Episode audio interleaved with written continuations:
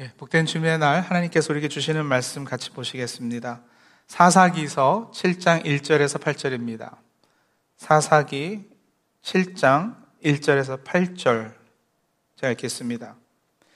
여루바알이라 하는 기드온과 그를 따르는 모든 백성이 일찍이 일어나 하로셈 곁에 진을 쳤고 미디안의 진영은 그들의 북쪽이요 모래산 앞 골짜기에 있었더라.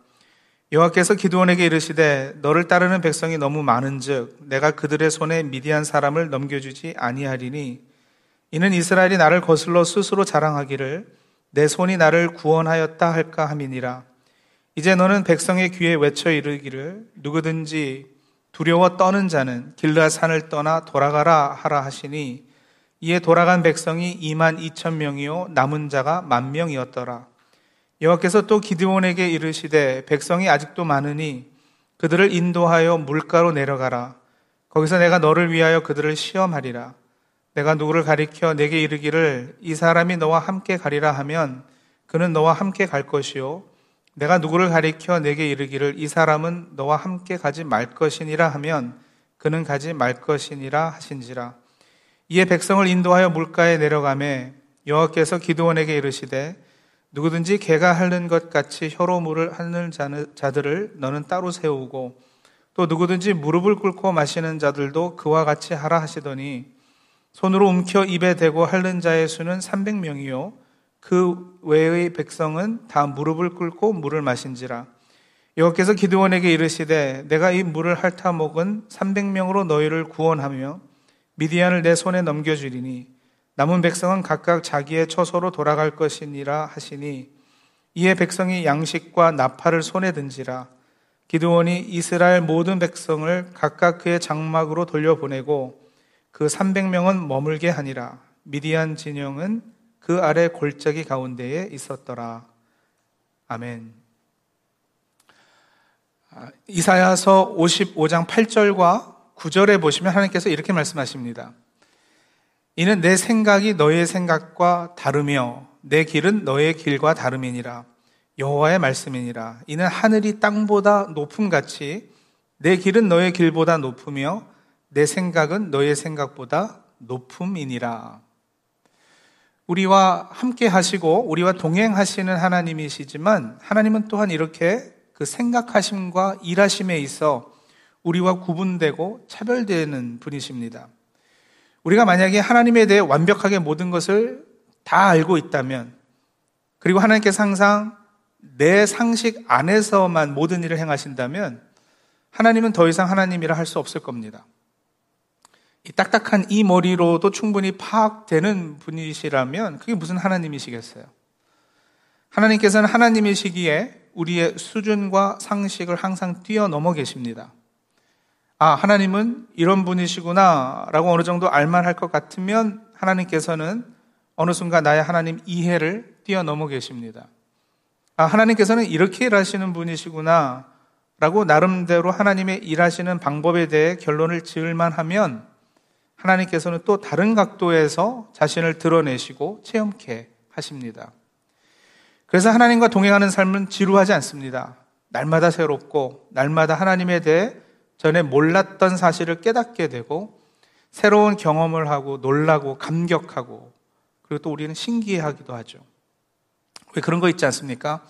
보일만 하면서도 보이지 않고 감은 잡은 것 같은데 확실히 뭐라 말하기는 어렵고 저 앞에 있어서 가까이 다가서면 또 저만치 더 멀리가 있고 하는 그런 기분. 딱 이런 가사의 노래도 있어요. 잡힐 듯 잡히지 않는 사랑이 너무 아쉬워. 다가가면 더 멀어지는 사랑 참 힘드네요. 이거 사랑 참이라는 노래인데요. 저는 미스트로트라는 프로에서 홍자 씨가 부른 걸 처음 들었는데 알고 보니까 원곡자는 장윤정 씨더라고요. 물론 남녀의 사랑을 노래했겠지만 저는 들으면서 와 이거 완전 나와 하나님과의 이야기다 하고 무릎을 탁 쳤습니다. 언제 누가 트로트에서 발견하는 하나님이라는 제목으로 책 한 권 써도 참 재밌을 것 같아요. 어차피 세상사 모두가 네 박자 쿵짝 아니겠습니까? 네 박자 속에 사랑도 있고, 이별도 있고, 눈물도 있고, 어, 맞죠? 우리 사는 인생사 네 박자 속에 하나님도 역사하고 계시거든요. 자, 그러니까 그러면서 우리는 하나님에 대해서 점차 더 깊게, 더 넓게 알아가는 겁니다. 그것이 우리가 하나님께 교육받는 방법이고요. 한참 그렇게 열심히 따라가다가 아래를 내려다 보니까 까마득한 거예요. 그만큼 내 수준도 높아지는 겁니다. 한참 정신없이 얻어 터지기도 하고, 어떤 때는 뒹굴며 울며 금식하고 기도하며 매달려 보기도 하고, 또 어떤 때는 삐지고 토라져서 투덜대고, 그러다 신앙이 냉랭해지기도 하고, 그래서 심지어 어떤 분은 교회를 잠시 떠나기도 했다가, 그러다가 또 다시 회개하고 돌아오고, 그러다 보면 우리 신앙이 성숙해지고 그만큼 우리 하나님 이해가 깊어져, 깊어져 있는 거 보게 됩니다. 생각이 우리와 다르시고 그 길이 우리와 다르신 하나님이시기에 하나님의 일하심의 특징은 적어도 우리 입장에서 보자면 몇 주 전에 설교한 바와 같이 역설적입니다. 기억하시죠? 시험하시는 하나님이 또한 준비하시는 하나님이시라. 이 역설성 말고는 하나님의 일하심에 관해 설명이 불가능합니다. 생각해 보세요. 세상에서는 큰 자가 큰 자예요. 근데 하나님 나라에서는 누가 큰 자라고 그러죠? 어린 자, 작은 자가 큰 자라고 그래요. 세상에서는 큰 자가 섬김을 받습니다. 그러나 하나님 나라에서는 큰 자가 어린 자를 섬기거든요. 보통 세상 상식으로는 장자권은 장자에게 주어져야 합니다. 하지만 하나님께서는 장자가 아니라 성경에 보시면 차자를 우선시해서 택하십니다. 그래서 가인이 아니라 아벨이고요. 이스마엘이 아니라 이삭을 택하셨고요. 에서가 아니라 야곱을 택하셨습니다. 요셉은 장자인 문하세 머리에 왼손을 얹고 이렇게 엇갈려서 차자인 에브라임 머리에 오른손을 얹고 축복합니다. 이 차자 우선의 원리는 결국 첫째 아담이 아니라 마지막 아담이신 예수 그리스도를 통해 죄인을 구원케 하심으로 그 절정을 이루게 되죠. 강한 자가 아니라 약한 자를 들어 하나님 나라를 든든히 세워가십니다. 누군가 내 오른뺨을 때리면 나도 똑같이 그 사람 뺨을 때려줘야 할 터인데 성경은 도리어 다른 뺨을 또 때리라고 갖다 대라고 그러잖아요. 원수는 미워하는 것이 옳은 것 같은데 아니요, 원수를 사랑하라 하십니다. 하나님께서 우리 삶 가운데 이렇게 역설적으로 일하시는 데는 다 목적이 있으십니다. 우리를 향한 하나님의 궁극적인 목적은 우리와 깊은 관계 맺으시는 데 있습니다. 그것 때문에 독생자도 이 땅에 보내셨고 십자가에 달리게 하셨습니다. 하지만 하나님께서 우리와 관계 맺으러 하실 때 가장 걸림돌이 되는 것이 무엇이냐면 바로 우리의 죄된 성향이죠. 우리가 하나님 없이도 살 수 있다고 착각하는 거예요. 그리고 우리는 죄인이라 하면 뭐 나쁜 짓 하는 사람으로 생각합니다만 죄인 되었다는 일차적인 성경의 의미는 하나님 없이도 잘 살 수 있다고 착각해서 하나님과 절교해 있는 상태, 하나님과 관계가 끊어져 있는 상태를 말하는 거죠. 그래서 하나님과 다시 관계가 맺어지려면 하나님 없이도 살 수 있다는 우리의 착각을 없애는 작업을 하나님께서는 우선 하셔야 되는 겁니다. 세상에서 장자는 하나님 없이도 살 수 있다는 착각에 빠지기 쉽, 쉽습니다. 그래서 차자를 택하시는 것으로 이 착각 없애는 것을 도와주시는 거고요.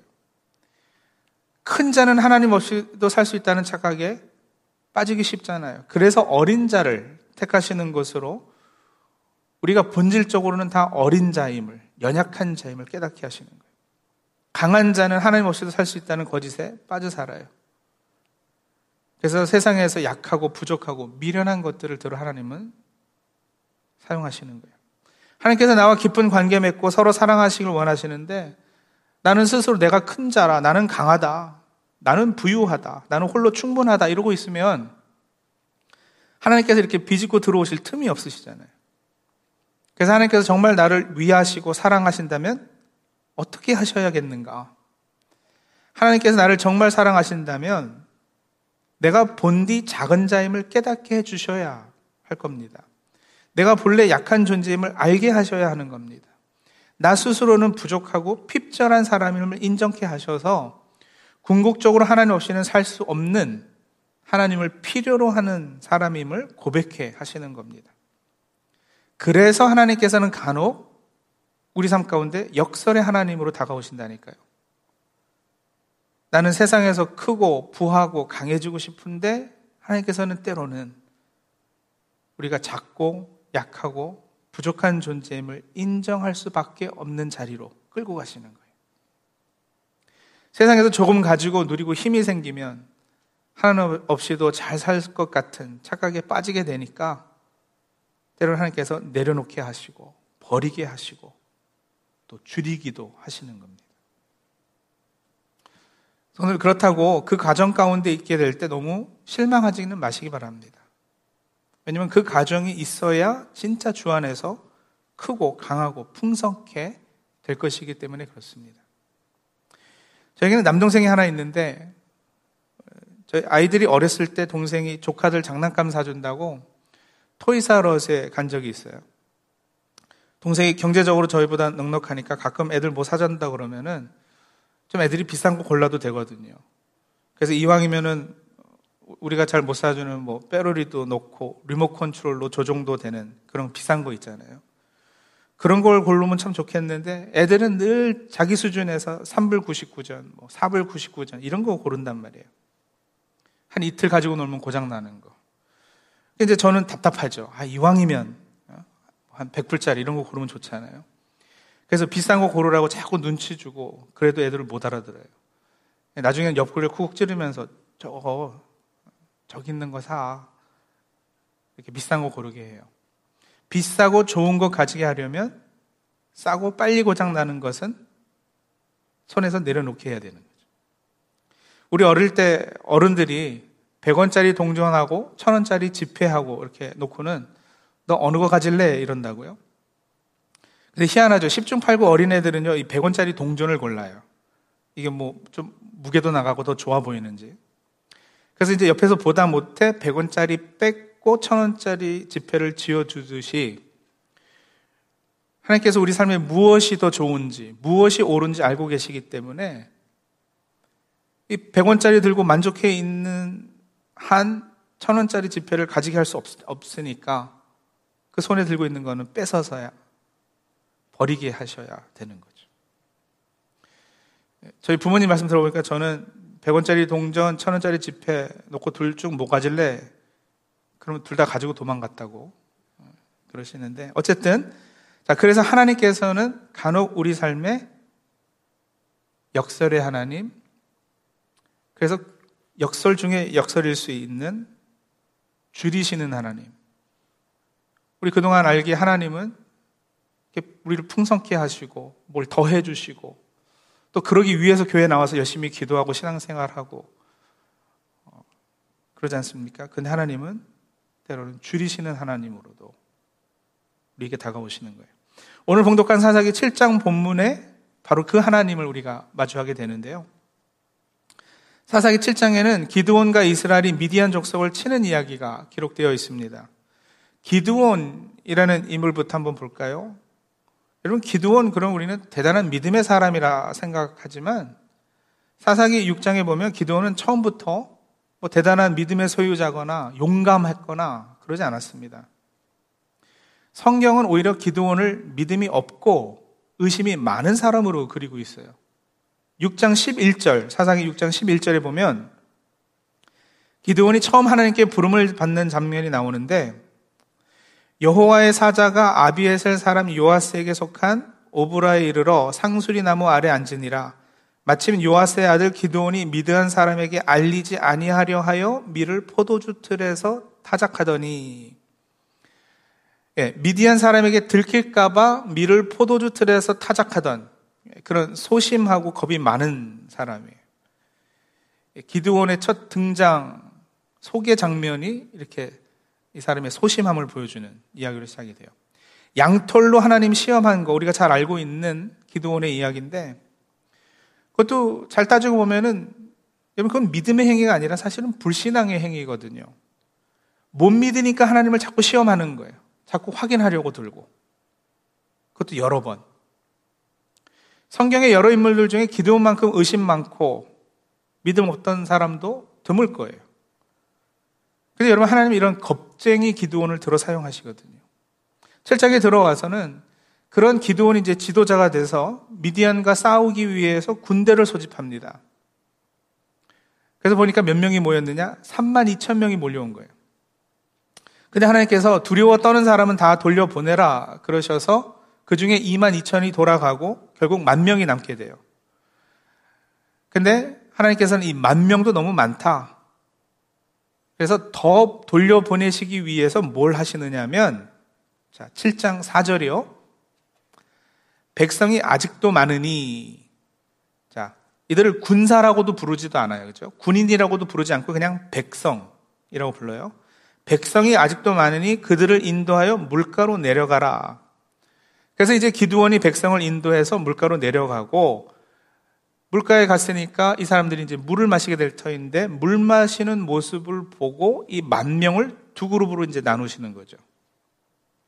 본문에서 이미 읽으셨듯이 백성 중에는 5절에 나오는 표현 그대로요. 개가 핥는 것 같이 혀로 물을 핥는 자들이 있었고 또 한 그룹은 무릎을 꿇고 마시는 사람들이 있었어요.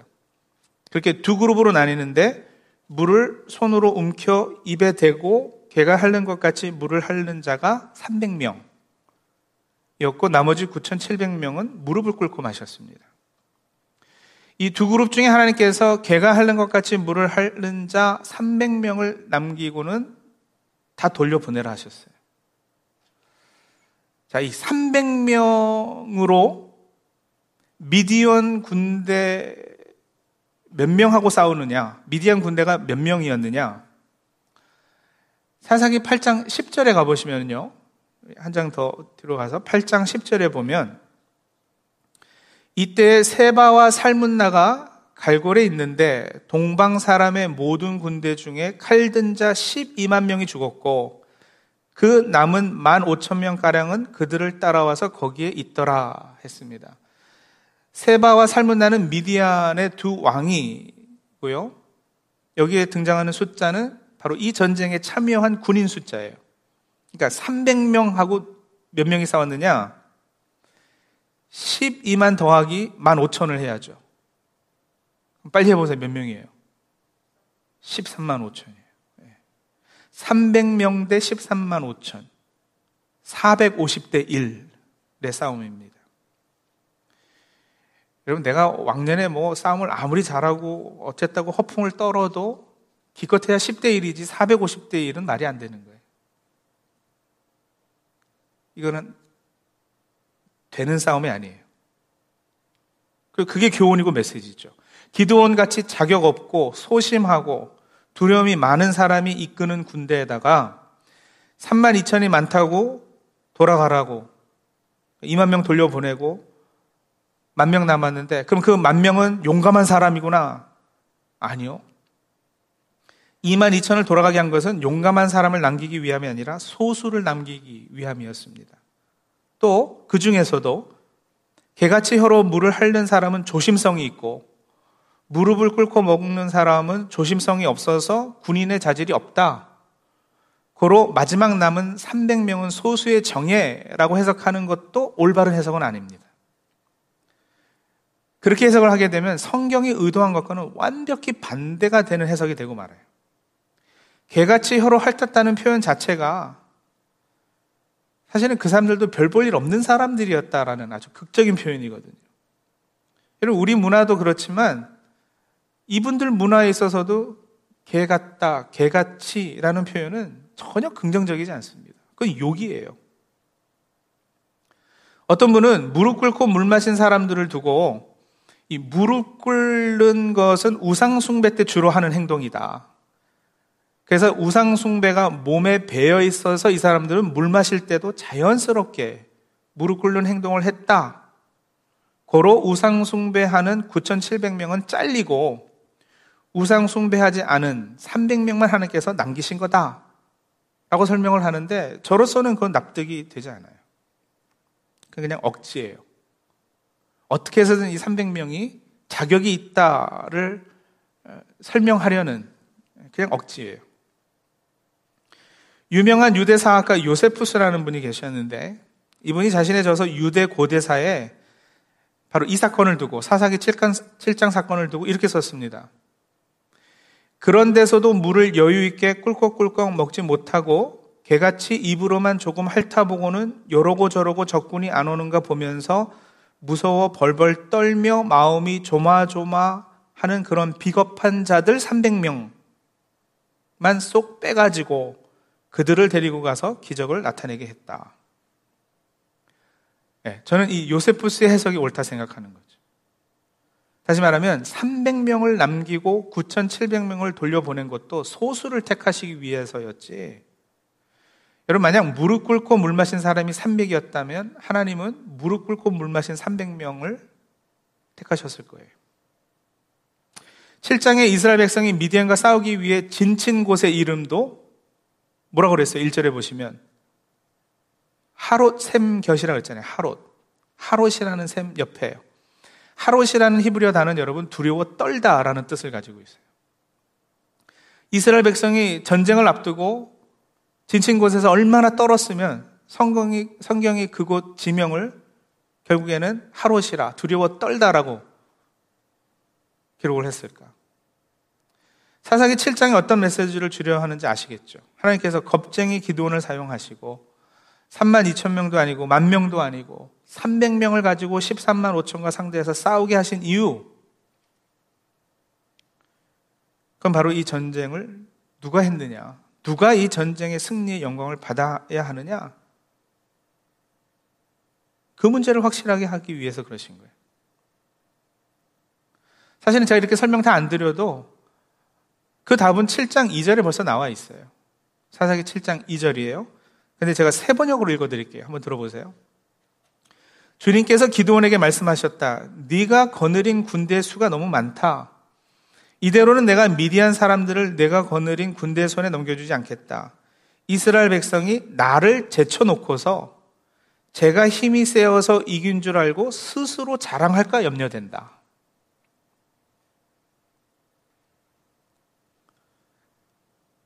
맞죠? 제가 지금까지 설명드린 바로 그 부분이에요.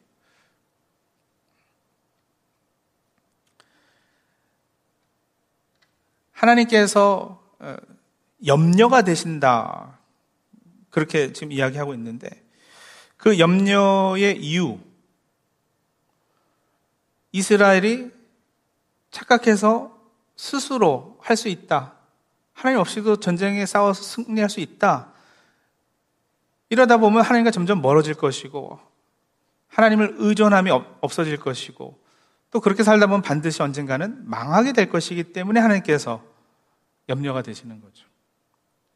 여러분 오늘 오후에 시간이 있으시면 아니 좀 시간을 내셔서 사사기 7장을 끝까지 한번 읽어보세요. 미디안과 전투하는 장면이 이제 나오는데 전쟁하는데 전쟁을 승리로 이끄는 데 있어 전혀 쓸모없는 것들이 이 전쟁 서술에 등장을 해요. 상식적으로는 전쟁에 이기려면 꼭 있어야 하는 것들이 뭐예요? 뭐 군인 머리수, 그죠? 또 무기, 신식 무기, 좋은 무기. 뭐 하다못해 군인들의 사기 이런 것들이 있어야 되지 않겠어요? 근데 사사기 7장 전쟁 기록에는 나팔, 빈 항아리, 횃불 이런 것들이 등장해요. 여러분 이게 이 전쟁과 무슨 상관이 있느냐? 그게 역설이란 말이에요. 상관없어요. 이 전쟁을 승리로 이끄는데 빙 항아리, 나팔, 햇불, 이거는 소용이 없는 것들이에요. 근데 그거 가지고 싸워서 이겨요. 또, 300명이라는 숫자도 그렇잖아요. 13만 5천과 싸우는 데 있어서 300명이 무슨 도움이 되느냐? 아니요. 도움이 되는 숫자가 아니라니까요. 근데 그게 메시지예요. 하나님이 누구신가? 하나님이 어떤 분이신가? 하는 증명 작업을 사사기 7장에 해내고 있고요. 하나님께 순종하면 어떻게 힘이 세져서 승리할 수 있는가? 그 비결을 가르쳐 주는 것이 아니에요. 신앙생활 열심히 하면 어떻게 복받고 살 수 있나? 어떻게 성공하나? 하는 하우투를 가르쳐 주고 있는 것도 아니에요. 기드온이 용감했다. 그 300명은 용사다. 그들의 용기와 순종을 본받자 아닙니다. 전혀 그 반대 메시지. 여러분, 나사로가 죽기 전에 병으로 죽어가고 있을 때 예수님께서 가서 병 고치고 나사로를 살리실 수 있으셨어요. 그런데도 예수님은 나사로가 죽고 나흘이 지나고 나서야 그 몸이 썩어서 썩은 냄새가 날 때 가셔서 나사로야 나오너라 하고 살려주시잖아요. 완전히 죽었음의 의심, 의 여지를 두지 않으시는. 아브라함이 내가 이제 백살이 되어서 더 이상 사람의 힘으로 아들을 낳을 수 없구나 하고 인정할 때 자기가 했음이 뽐 낼 수가 없을 때 이삭을 주시는 거예요. 골리앗은 거인이고 다윗은 어린 소년이잖아요. 골리앗을 넘어뜨린 것은 물맷돌 다섯 개가 아니에요. 어려서부터 양치며 늑대를 물리 치느라고 훈련해온 다윗의 실력이 대단해서가 아니었어요. 우리 그런 설교 가끔 듣잖아요. 물맷돌 다섯 개 잘 준비하자. 다윗처럼 어려서부터 양치는 훈련을 잘 받아야 나중에 골리앗도 넘어뜨릴 수 있다. 글쎄요, 뭐 그럴 수도 있고 사실은 아닐 수도 있어요. 그게 메시지가 아니에요. 골리앗은 거인이었고요. 다윗은 꼬마였어요. 싸움이 되지 않아요. 다윗이 절대 이길 수가 없어요. 물맷달 아, 아니라 뭘 들고 있어도 안 되는 싸움이에요. 그런데 이겼다니까요. 절대적인 하나님의 역사하심 때문이죠. 다윗이 참 어려서부터 대단했구나가 아니라 하나님이 대단하신 거예요.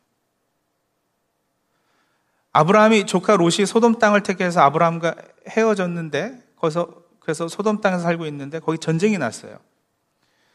창세기 14장 1절에서 3절의 설명을 보면 시날, 엘라살, 엘람 그리고 고임 이렇게 네 나라 연합군이 있었고요.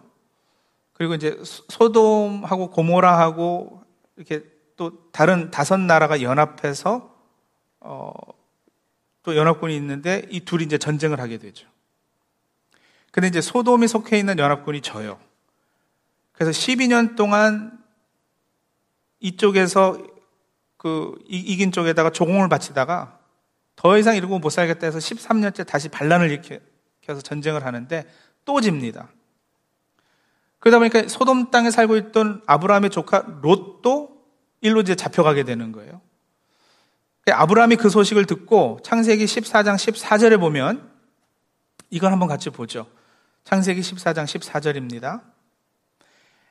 아브라함이 그의 조카가 사로잡혔음을 듣고 집에서 길리고 훈련된 자 318명을 거느리고 단까지 쫓아가서 그래서 이제 16절에 보면 빼앗겼던 재물, 뭐 조카 롯, 어, 조카 롯의 재물과 부녀와 친척을 다 찾아왔더라 이제 이렇게 해피엔딩이 되거든요. 근데 여러분 그 14장 14절이요. 이 본문을 읽으면서도 많은 사람들이 아브라함의 집에서 길리고 훈련된 자 318명. 이 사람들을 우리가 필요 이상으로 이렇게 높여주는 잘못을 저질러 왔어요. 이 사람들은 헌신되고 훈련되어서 하나님께서 쓰시기에 충분히 준비되었던 사람이라는 거예요. 그래서 지금도 있는지 모르지만 어떤 선교단체는 그 이름이요, 318명의 용사라고 짓기도 했어요. 318명의 용사라는 선교단체가 실제로 있었어요. 또 다른 어떤 기독교 단체 사명서를 제가 보게 되었는데요. 그냥 읽어 드릴게요. 그 기독교 단체 사명서입니다. 주님이 주신 우리의 사명은 이를 통하여 사로잡힌 조카 롯을 건져낸 아브라함과 318명의 기병과 같이 이스라엘을 구원하기 위해 일어난 기드온과 300 용사와 같이 이 악한 세대 가운데 사탄에게 붙들린 수많은 영혼을 구출하는 것이다. 예, 그 뜻은 잘 알겠는데 성경이 의도한 것과는 완전히 거리가 있는 해석들이에요. 집에서 길리고 훈련한 자 318명이라고 성경이 자세히 쓰는 이유는 이들이 오합지졸이었음을 독자에게 확실히 알려주시기 위해서였어요. 당시 집에서 사병을 이 정도 규모로 키우고 훌륭할 정도면 예, 아브라함은 부자였을 거고요. 또 그 당시 나라들이 우리가 생각하는 것처럼 그렇게 대국들은 아닐 수도 있어요. 하지만 다섯 나라의 연합군을 물리치러 간 거잖아요.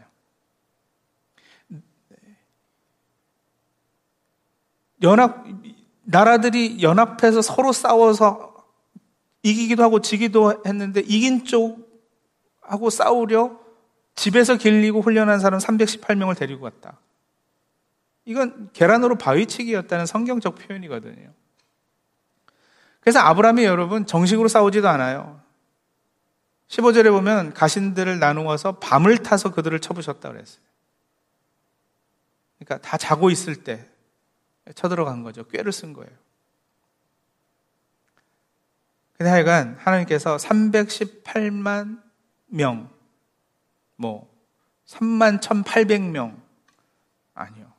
318명으로 무려 다섯 나라 연합군을 맞서 싸우게, 싸워서 이기게 하셨다. 이게 어떻게 가능할까? 그들이 어떻게 이겼을까? 이게 이제 미스테리죠. 이게 설명이 안 되는 부분이에요. 그리고 성도님들, 이 미스테리가 예수 믿는 오늘 우리에게도 있어야 합니다. 그래서 다른 사람들이 우리를 보고, 어, 쟤네는 정말 미스테리야. 세상 사람들이 예수 믿는 우리를 보고, 어, 쟤네들 뭐가 있는데 저기 뭘까? 하면 정말 머리에 쥐가 나도록 궁금하게끔 해야지 돼요. 하나님은 힘세고 유식하고 강한 사람을 필요로 하지 않습니다. 그런 사람들이 모여서 뭘 잘하면, 어, 뭐, 당연하다 그러겠죠. 하나님 없이도 그 사람들은 잘할 수 있어요. 아니면 잘할 수 있다고 착각할 수 있어요. 그래서 하나님 오히려 자신의 연약함과 부족함을 알기 때문에 하나님 앞에 눈물로 엎드리고 매달릴 수 있는 사람을 원하시는 거예요. 기도원처럼 자신 없으니까 하나님께서 하시는 것이 맞죠? 하나님 하시는 거죠? 하고 확인하고 또 하고 사인 보여달라고 이러는 사람들을 원하십니다. 내가 아닙니다. 하나님이십니다. 난 못하고 하나님이 하셔야 합니다. 이 겸손의 고백이 있는 사람에게 하나님의 은혜는 항상 떠나지 않고 계속해서 있을 것입니다. 우리 하나님 질투 하나님이세요. 하나님 말고 다른 건 내가 믿고 의지할 것 있으면 거두어 가시는 거예요. 줄이실 거예요. 이게 줄이심의 법칙이에요. 제가 신학교 들어갈 때,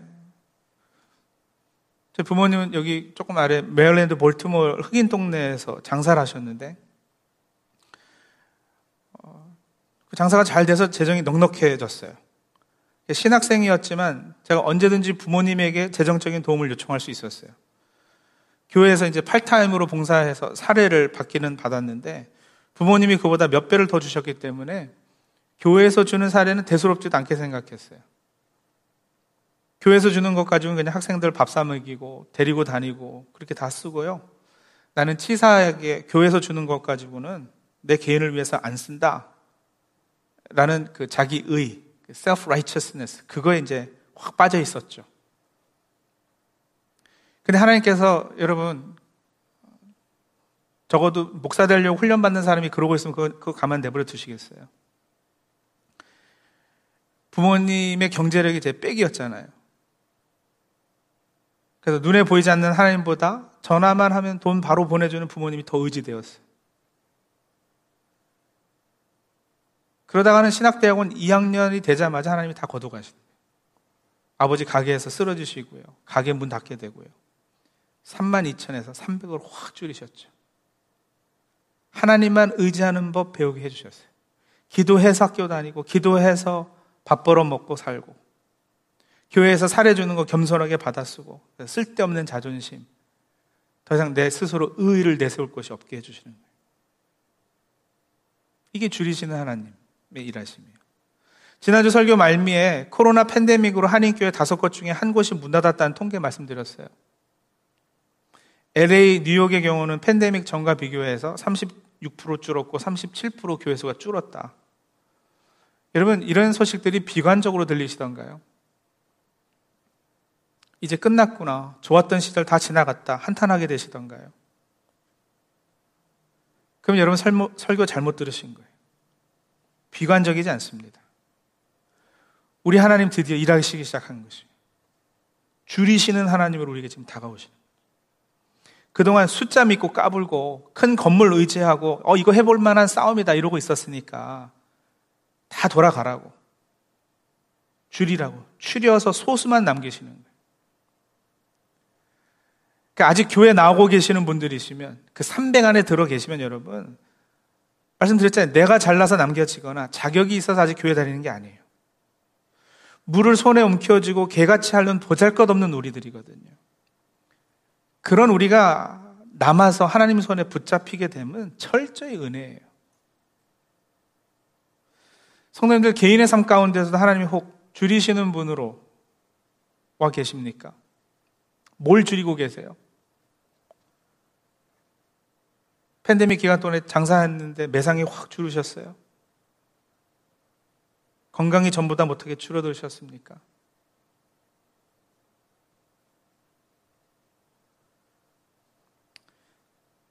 시간이 지나면서 세상에서 사는 내 모습이 이렇게 좀 초라해 보이고 그러세요? 왜 줄이실까? 왜 내려놓게 하실까? 철저히 하나님만 믿고 살라고요. 그게 복이니까요. 그것이 그리고 결국은 우리 인생의 세바와 살문화를 물리치고 13만 5천의 적과 싸워 이기게 되는 비결이니까요. 오늘의 나의 나됨, 내가 구원받고 은혜 안에 머물어서 교회 나오고 신앙생활 할 수 있는 것이 나 자신의 어떤 그럴 만한 근거나 조건이 있어서가 아닙니다. 나는 이미 죄와 허물로 죽었던 존재입니다. 근데 지금 살고 있어요. 살아 있어요. 하나님과 영적인 교제가 있어요. 예수님을 구주로 삼고 살아가고 있어요. 여러분 이게 다 내가 한 일이 아닙니다. 하나님께서 하셨고 하나님 홀로 영광 받으셔야 할 부분이에요. 내가 가지고 있는 것이 3만 2천이면 만으로 줄이시고 만도 많다 하셔서 결국엔 300으로 줄이십니다. 그래서 아주 그 낮은 절망의 자리에서 절대적으로 하나님께만 무엇을 하실 수 있는 상황에서 조금도 의심의 여지를 두지 않으시고 하나님께서는 우리의 철저한 항복, 순종을 받아내시는 거예요. 이 줄이심의 은혜가 우리 성도님들 삶 가운데 꼭 있게 되시기를 바랍니다. 그래서 절망과 좌절과 3만 2천이 300으로 줄어든 그 상황에서 하나님의 크게 역사하심을 바라보세요. 13만 5천을 물리치시는 놀라운 하나님의 섭리를 목격하고 경험하시기를 바랍니다. 같이 기도하시죠.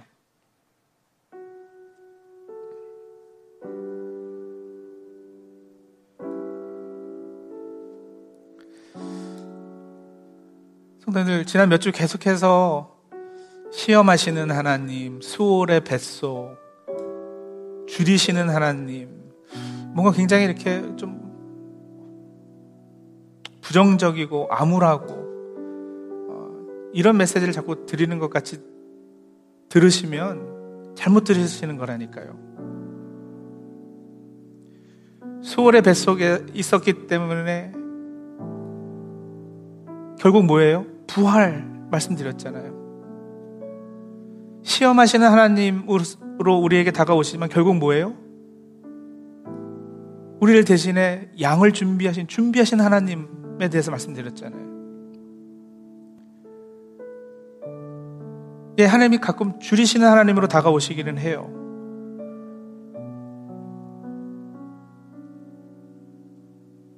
근데 결국 뭐예요? 13만 5천을 물리쳐 주시잖아요. 그 하나님을 바라보세요. 성도님, 뭘 내려놓게 하시고, 뭐가 이렇게 줄어들고 있어요? 그것들이 줄어들었을 때, 3만 2천에서 만으로, 만에서 300으로 줄어들었을 때, 마음이 어떠셨어요? 불평과 원망이 가득하시던가요? 그럼 오늘 이 메시지 들은 이후로는요, 어, 불평, 원망은 사라지고, 감사로 네, 충만하셔야지 됩니다. 네. 이거 다 줄이셔서 나중에 하나님께서 어떤 놀라운 하나님의 역사를 이루실까 기대를 하셔야지 됩니다. 팬데믹 기간에 교회가 줄었다고요. 교인 수가 줄었다고요. 팬데믹 끝나고도 교회로 돌아올 수가 많지 않다고요? 아, 저는 막 설렙니다. 하나님께서 어떤 새로운 역사를 이루실까?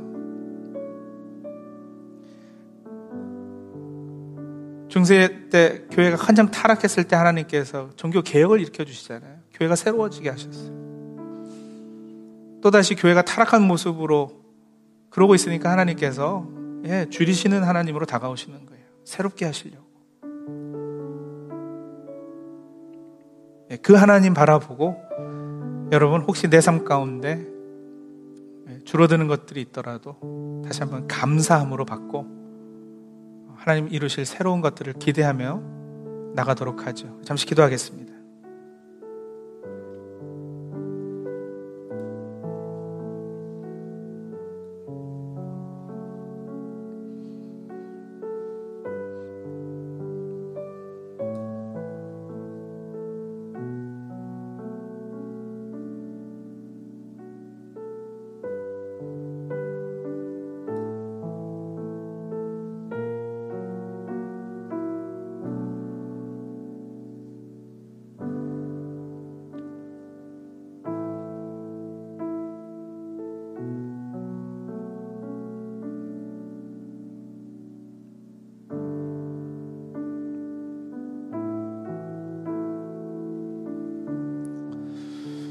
하나님, 어차피 되지 않는 싸움이었습니다.